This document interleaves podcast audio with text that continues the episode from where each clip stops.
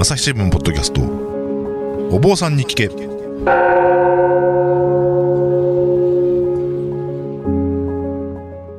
朝日新聞大阪本社文化部の武田真翔です。不安を抱えて生きる人々が大勢いるコロナ禍の時代日々の気になるあれこれをお坊さんに聞いてみようということでお届けしているシリーズお坊さんに聞けいつもとはちょっと視点を変えて普段の生活では得られない気づきを発信したいということでやっています、えー今回もまた東京都品川区の上行寺で友光家臣さんにお話を伺っていきたいと思います。友光さんよろしくお願いします。はい、友光です。よろしくお願いします。えー前回はですね友光さんにはバーニングマンとは何ぞやというところの話を聞いてきましたあの前回もお話しましたけど友光さんはあの自社フェスといって、まあ、神社やお寺お寺や神社ですねを舞台にしたフェスをやってまして、えーそのお坊さんとしてですねそういうフェスを開催するにあたってこのバーニングマンというアメリカの砂漠でやっているフェスが非常にその影響を与えてくれたというお話でした。それであの、まあ、バーニングマンって何ですかっていう話を聞いてたんですけれども、まあ、要するにですね、まあ、人型を燃やすというね、あのところから多分走ってるんですけど、そこういうイベントに7万人ぐらい集まってると。で、えーまあ、それがですね、どういう形でその友光さんのその高原とかフェスに影響を与えていったのかということを、まあ、このシリーズでは聞いていこうと思っているんですが、えーまずはですねちょっと友光さん自身がいつ頃から参加してどんなことをしてきたのかということをちょっと今回は振り返ってみたいなと思います友光さんはそもそもこれ初参加はいつでそれは一体何がきっかけだですかあー一番最初に参加したのが2015年が僕にとって1回目でした。はいで、行きたいなと思い始めたのがですね、2013年に友人が参加してまして、はあ彼がカメラマンだったんですけど、で、やっぱ行って帰ってきて、もうすごい今まで見たこともない写真というか、どんな写真だったんですか？いや、でも本当、あーどんな写真だったんだろうな。カオスみたいな感じだったんですか？綺麗でした。なんかとにかく、こう、綺麗な世界だなと思って、本当その砂漠の砂の白というか、はい白と空の青だったり、太陽の感じとか、綺麗なとこだなと思って、なんかこう、バッと見た瞬間、めちゃくちゃ腹立ったんですよね。なんでこんないい思いしてやがんだ、こいつと思いまして。ここんな綺麗なところで、こんな楽しそうなことして、ずるいって思って、うんうんでとにかく2013年それ見た時に来年やるなら行きたいっていうのうんうんをすごく熱、もうなんでしょうね衝動的に思って、はい。でそれでそこからそのバーニングマンのことを検索したりとかそのど何をやってるのかではい。どういう理念があるのか、でまた他にも YouTube とかでいろいろあったんでそれを見て、まあ、僕全然英語できなかったんですけど、はい。一生懸命見て。でそれで行きたい行きたいって言ってたけど2014年がチケットが取れなくて、うんうんででも取れなくてもこう行った人から今年はどうだったんですかとか。でその後写真展をと日本でやったりもしてたのででそれに行ってこうよく行ってる人たちになんかどうしたらいけますかねとかいろいろ聞いて回って。で2015年にチケットがまた発売されたんですけどはい。その時も僕やっぱり結構チケット争奪戦が激しくて取れなくて。うん。で取れなかったけど何とかしていきたい。もう何でもしますから行かせてくださいみたいなのをなんかその日本人のバーニングマン行ってる人たちのコミュニティとこに書き込んでたらはい。じゃあそのその時が、えっとですね、台湾のチームがその、バーニングマンの会場に台湾式のお寺を作ると仏教寺院を作って、はい。でそこでランタンをかけたりとかしてそのお寺を作ると。でそこであのよかったらそのごま炊き、はい。僕にその火を焚いてやるファイヤーセレモニーをやってくれと。あの今でごま炊きって出ましたけど若干ちょっとリスナーに説明しておくと友光さんは天台宗のお坊さんなので、はい。あのごまを炊くんですね。であと若干前回聞いてて聞いてない方に補足しておくとこのバーニングマンというのは砂漠にいきなり1週間あのテント小屋じゃないですけど、えー参加者がいろいろと衣食住にかかるものを持ち込んで好きなことをやるというイベントで、当然その中には台湾からのチームの人たちがやってきて、仮設のお寺を作って、うん。いきなり法要を始めるというようなことだってあり得るわけですよね。はい、ありますね。で、まあ、そのお寺も最終日に燃やしてしまうものではあったんですけど、あの最後には全部燃やす。はい。はい。でそうそこでそのそう台湾のお寺のところでそのごまでファイヤーセレモニーをしてくれるんだったらぜひ来てほしいって言われて、でもうもう何でもします何でもしますって言ってそのもう日本からいろいろまあ仏器的なものを持って行ったりとかそれこそあのごまのお香ですとか粉とかいろいろ持って行ってで初めて参加したのが2015年です、うんうんううんん。で実際やったんですかそれは？はいちゃんとやれました。周りの反応はどうだったんですかその時は？特にこう説明をしたりもせず、あの今から神様というか仏様にこういったことを祈りますと言って始めてで僕その修行を終えてからごま炊きってそんなにやってないので本当にあの短縮せずに1時間半ぐらいかけてやったんですねその時。うんうんうんでもう夕方から夜にかけてで寒くなっていく時間で1時間半ぐらいやったんですけどみんな最初はそのこう鍋の中に火を焚いてでその中に米を入れたりごまを入れたりとかするのではい。やってる最中に隣の外国人からこう肩叩かれてクッキングって言われてクッキングじゃないんだよねって言いな。が らいやごま炊いてるこれみんな飯待ってんのみたいにな。っていや飯待ってんじゃないんだよっていう話をしながら。でもこうなんか正面にはお供え物でこうオレンジとかも置いてあってクッキングでしょって言われて違うんだよねって言いながらこうでもこうやってるとやっぱだんだんその意図をなんとなく察知してくれるというか、うんうんあこれ宗教的な祈りだっていうのは何も言ってないですなんとなく伝わってでみんな見守ってくれてなんか自分にとってもなんだろう不思議な体験って言ってしまうとそれまでなんですけどああ僕は今ここでこんなところでお不動産の信言を唱えるんだな。でそれをこんな人たちがこんな風に見守るんだなと思うとうん。いやー想像もしなかったもんだなと思ったりなんかすごくこうピュアにやれる部分はありましたね。なるほど。ちなみにそのまあごま炊きはその時ですけどそれ以降もずっとごま炊きというわけではないんです。ではないですね。たまたまその時はその台湾チームがお寺作るって内容で言っただけなので、翌年はそのごまを炊くではなくてそのもう一人天台宗のお坊さんと連れてって2人で行ってはい。でその、まあ、センターキャンプっていう一応真ん中にあるなんかそのみんなが休憩するエリアがあるんですけど、はい。そこのステージで朝方かな？にあのお経を唱えて照明天台の照明を唱えて照明ってのはあれですね。節をつけてお経を唱えるってやつです歌っねぽいというか音楽っぽいお経をお唱えするっていうのをやったりとか、あとそうですね座禅の指導をしたりしたりあと普通に毛先てフラフラしてると何者？って言われたりするので、うん。うん日本から来てお坊さんでこうなんだよっていうとあじゃあ私たち結婚して何年目になるからこうあのブレスミーって言われるんですけど祝福なんですかね、してって言われるからああそうかじゃあお祝いだねって話をしてじゃあこのお経を読んでこれをするから一緒に手合わせててって言ってこうやったりとか。ああそんなこともいきなりさすがフリーな空間ですね。いきなりあの結婚のお祝いをさせられてしまうわけですね。うん。うーん。とかなんか本当そこで求められたりとかやりたくなったらそれをするっていう感じで、うん。はい、でも一応必ず今朝は持ってってますね。であのまあ、前回、まあ、あの DJ を最近よくやってるっていうお話だったと思うんですけど、その、まあ、お坊さんも、まあ、今でもお坊さんモードで言ってる部分もあるのかもしれないですけどちょっとその初めから今のこの6年ぐらいでシフトしていった経緯をちょっと聞きたいなと思うんですけど DJ をやるようになったのはなんでなんですか？逆に。もともと DJ は大学時代からやってたじゃないですか。でバーニングマンにはお坊さんとして参加してうん。5万やったり、照明やったりやっててで今はまあ DJ もやってってことなんですけどそこはどういう形でそっちにシフトしていったんですか？なんかその要はバーニングマンってその行って自己表現をするってはい場所なんですけど、まあ、パッと言われて武田さんもじゃあ好きに自己表現してくださいって言われても難しくないですかね？そうですよね。何やれって逆に自由は自由で大変ですよね。なんかいきなりって思った時になんか僕もそのアメリカに行ってそういうところでやるならまあ毛先て仏教ですって言ってやった方がウケるんだろうなみたいな、うん。まあ安直な思いというか、うん。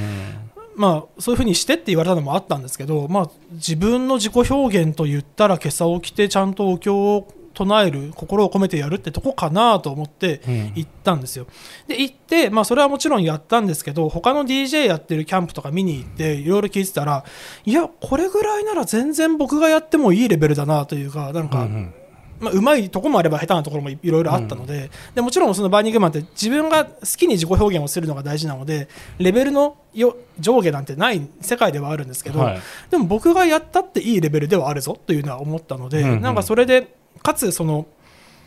なんだろう。普段の生活の中でお坊さんをやってます。とか例えばその料理人です。とかそういう普段の生活でかぶってる自分のなんだろう。アバターというか役割ではなくあなた本来はそもそも何がしたいのっていうのが問われてるところなので、なんか普段こういう職業でこれやってますっていうのを出すのもいいんだけど本当は一番これが好きなのっていう自分の部分を出していきたいなと思ったものでなそういうことで2年目から、まあ、DJ 機材を持って行ってうんやったんですね。でやったんですけどその、まあ、砂漠でこうずーっと砂が舞ってる泥が舞ってるようなところなのでこう毎年 DJ やってると始めて1日目とか2日目とかで機材がパどんどん壊れていくんですよ。ちなみになんか壊れやすい機材ってあるんですか、えーとまあ、DJ 機材のことを皆さんがどれぐらい分かってるかわかんまあ、ないですけど、一応なんか聞いてみたいなと思ったんですけど。縦フェーダーって言ってあの上下に動かすフェーダーがあるんですけどそこって要は、あの動かすので隙間が空いてるんですよ。はい。機械に。で隙間が空いてるんでそこに砂が入っちゃってあのもうガリガリになっちゃうってあいうのが。動かなくなってくるんですか？動くんだけどもう音がしなくなるというかうん。ガリガリになっちゃうとか、結構その端子のところの中から砂が入り込んじゃって効かなくなるとかそういうのが結構あってああそこ使えなくなった。あーこのボタン効かなくなった。あここがダメになった。照明つかないとか思いながらまあ生き残ってるのをずっと使いながらやってって。でまあ最終日なんとかギリギリプレイ終わったみたいなのが、うんうん。1年目。その DJ 始めて1年目の頃だったんですよでなのでそれ以降もその DJ 機材を持っていくときはできるだけその使わないところをサランラップで覆っておくとか、うんうん。すごいプロテクトしてこう自分なりに言ってで他の DJ の人もうわその機材持ってきてんだったら俺にも使わせてよって言われる時あるんですけどいや使わせてると壊れるんだよねって言って、うん使わせないでもう自分のテントにしまい込んでなるべくプロテクトしてやってたんですよ。うんうん。でもやっぱりもう出してやり始めるとどんどん壊れていくってなるほど。でいやーどうしたら壊れないで済むんだろうって思ってたんですけど、うん。なんかその DJ 始めて3年目ぐらいの時にもういいやと思って、うん。もうみんな使っていいでいいよ。壊れたら壊れただしなんかそんなに躍起になって DJ したい DJ したいじゃないわと思って誰でも使っていいよってしたんですよ。うんうん。でなんかそれで置いといてでただ終わったらあのカバンに入れてブースの下に置いといてねっていう風にしたらそれ以降ですね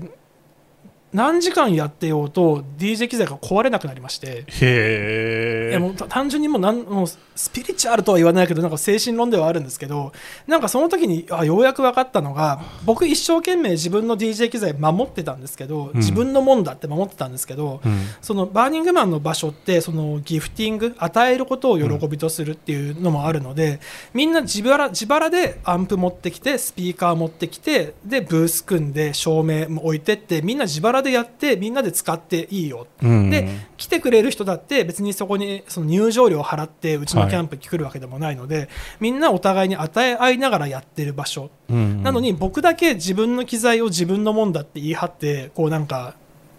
なんだろう抱え込んでてうん。でそれしなくなったらなんかようやくこうスピーカーとかそのアンプとかみんながみんなのために提供し合ってるものでだから僕の DJ のスキルだって僕の機材だって全部ほそもそもみんなのもんだったんだなっていうのに気づきましてなんかその時にすごいそうその機材もそうだし自分自身の存在もそうだし自分が感じたインスピレーションもそうだし、まあ、ここまでアメリカまで来れたっていうことも含めて全部みんなのもんでありそうそうね。自分のもんってないんだなみたいなのは実感してなんかそれをこう機材が全然壊れなくなって、うん。いやー変なこともあるもんだなと思いながら、まあ、それ以降、まあ、本当に壊れないんですけど何年行っても。うーん。なんかすごいですね、それもね、なんか自分でプロテクトしてたら壊れて、好きに使っていいよって言ったら壊れなくなるっていうのも、もう逆にあれなんですかね、ふみんなが使ってくれてた方が砂詰まらないとか、そういうことなんですかね、あのよくわかんないですけど。わかんないですけどね、なんか本当不思議なもんで、でもなんか本当そこから勝手に学び取るものがありましたね。うん。朝日新聞ポッドキャスト。お坊さんに聞け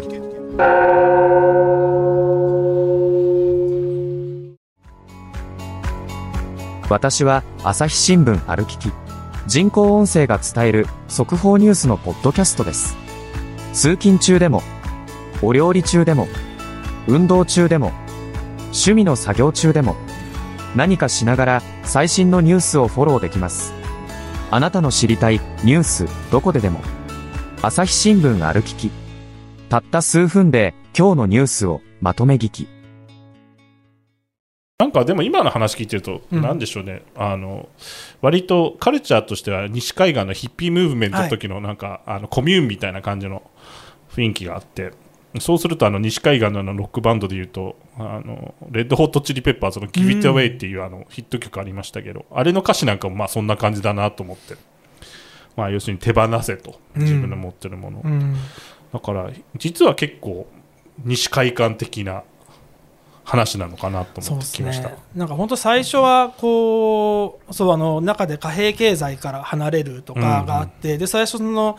ギフティングなので人に物をあげるというかそのプレゼントをするのが大事だよって言われてたので。それはギブアンドテイクではないそうなんですよ。なんかそこの概念を理解するのにちょっと時間がかかるというか、うん。つまり何なんだろうと思ってしまって、うん。で結構その日本のメディアとかでもバーニングマンはお金を使えないうん。で、物々交換だって言われる時もあったんですけど、うん。そうでもなくて物々交換でもないんですか？そうなんですよ。なんかその行った時に例えば僕があのじゃあ武田さんが喉乾いてるからっつってコーラあげるよってあげるじゃないですか。はい。でコーラもらったら、えーこれ大体1ドルぐらいだからって言ってじゃああ武田さんが僕に持ってるスニッカーズをお返しでくれたとすると。はい。で別にこれ悪い話じゃないんですけどでもそれってお金使ってないけれどもお金に換算してこう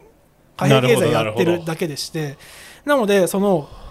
でかといってこれがですねじゃあ、えっと、100ドルぐらいのすげえ高いお酒をあげて、うん。じゃあ1ドルのスニッカーズを返す。ってこれはあの貨幣経済でいうと成り立ってないので、うん。これならいいのっていうとそれでもなくてですね、なんかそのテイクがないんですよ。お返しっていうか見返りがないっていう世界でして。上げっぱなし状態なんですね。上げっぱなし状態なんですよね。うん。でそれで上げっぱなしでギフトすることを喜びとするってなると要は物配りまくってる人が損するじゃんってな,、るんですけど普通の世界だと。ギブアンドテイクの世界だとギブしまくってるとテイクが自分に返ってこないから損するじゃん。ってなるんですけどバーニングマンにおいては7万人が全員ギブするっていうのがもう約束されてるのでなるほど。僕が1ドル上げたものを1ドルテイクできなかったからといってそれはもう全然損ではなくて、うん。ただただ上げてれば勝手に入ってくるしあなんか巡り巡ってなんか来るってことですね。で変な話それで僕トータル1000ドル分ギフトしたけど500ドル分しか返ってこなかったって思うようなやつはまあ来なくていいよって話で結局なんかそれで500ドル分のものは手に入んなかったかもしれないけど他のライブを見たりだとか、うんうん。車に乗せてもらったりとか誰かと喋ってなんかいいことがあったらそれだって全然素敵なギフティングじゃんっていうのがあって。ああそそうするとあの前回あの2020年のバーニングマンの話で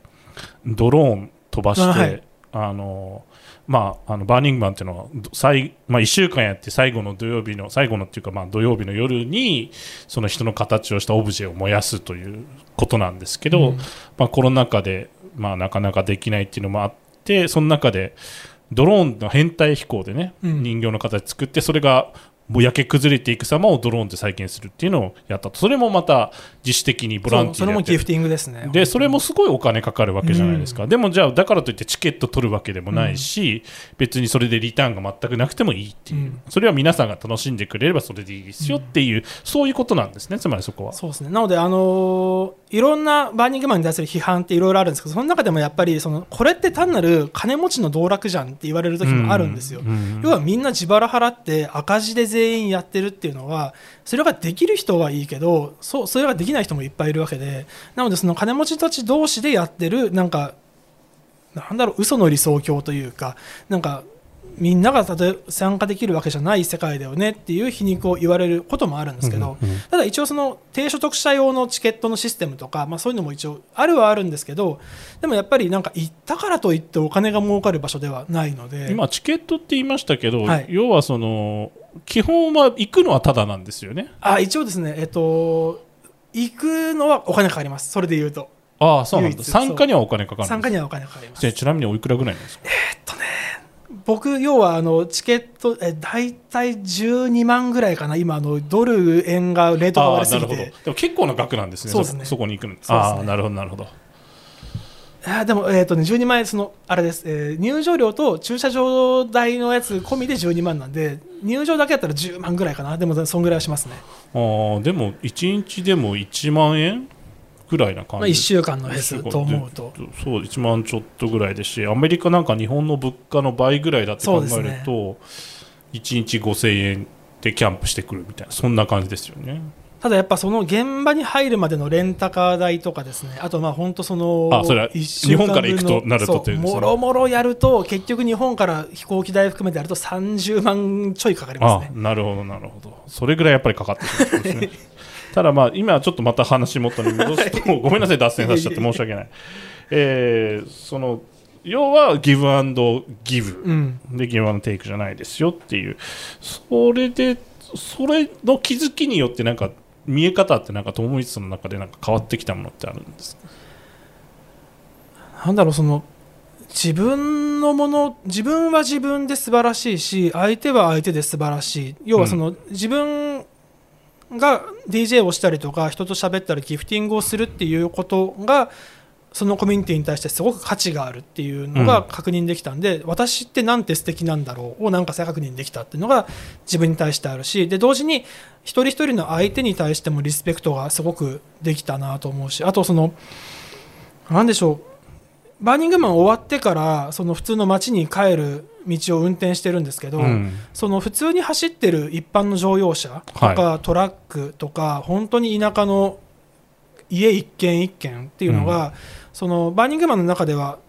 いろんな変わった形をした車がいたり火を吹きながら走る車がいたり。いやみんなそれはなんかデコトラじゃないですけどもうめっちゃ改造してるわけですね。そうがあったり変わった形のキャンプを建設してる人たちもいるんだけどその人たちばっかりがアートってわけじゃなくて本当に街で暮らしてる一人一人の生活洋服髪型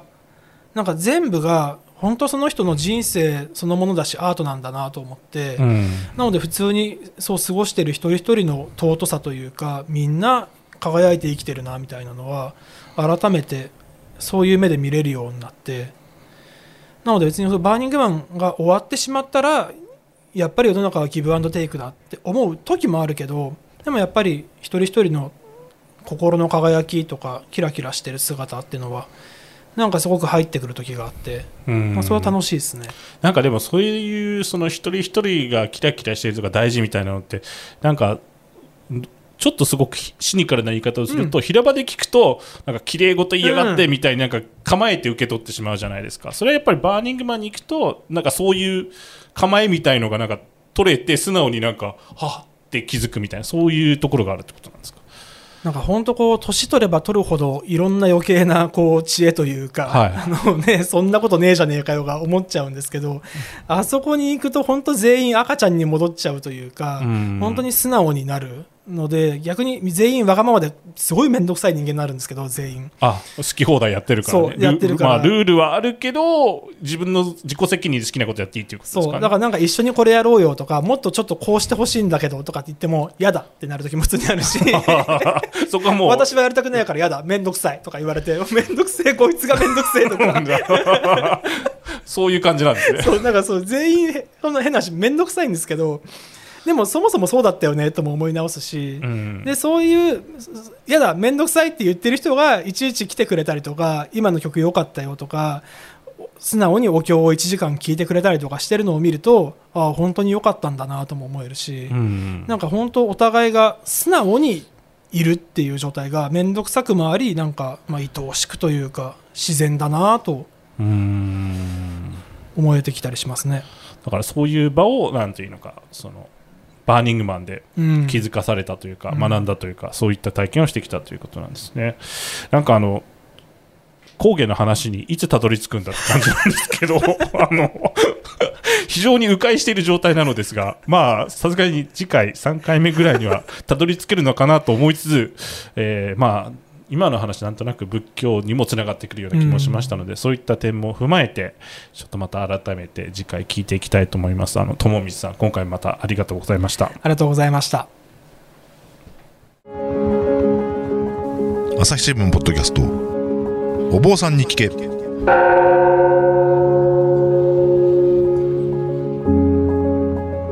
えー今回もまた友光さんをお招きしてお届けしています。お坊さん日記、えー今回お聞きになった方はあのお気づきになっていると思いますが友光さん実は DJ でして、えーじゃあ DJ ならどこで曲を聴けるんだと思う方もいらっしゃるかもしれませんが何かどこかに行ったら聴けるところはあるんでしょうか？あのサウンドクラウドってサービスがありましてそこで毎月大体1本ぐらい DJ ミックスを配信しております。であなんかあそうなんですね。のあんまり馴染みがないサイトかもしれないんであの僕のツイッターのアカウントがですね友光正臣友光ガシンであの漢字で検索してもらえると僕のアカウントがありますんでそこからあのプロフィールでリンク貼ってますのでなんかそこから DJ ミックスももし興味があれば聞いてもらえたら嬉しいです。友光画心っていうのは友達の友に光、はい。えー、みやみやびという字ですね大事の字はい。えー、友光合心で検索すると出てくるそうです。ちなみにあのサウンドクラウドの方は、えー、友光 TOMOMITSU でそのサイト内で検索すると出てきたりするそうです。お願いします。えー、ともみさん今回もありがとうございました、ありがとうございました。えー朝日新聞お坊さん日記武田真翔が今回もお送りしました。朝日新聞ポッドキャスト朝ポキでは皆さんからのご意見ご感想をお待ちしております、えー概要欄にあるフォームからお寄せください。あと朝日新聞ポッドキャストのホームページもリニューアルしましてあの番組ごとに検索しやすくなりましたのでお坊さん日記の過去回も、えー調べられると思います。それでは皆さんまたお会いしましょう。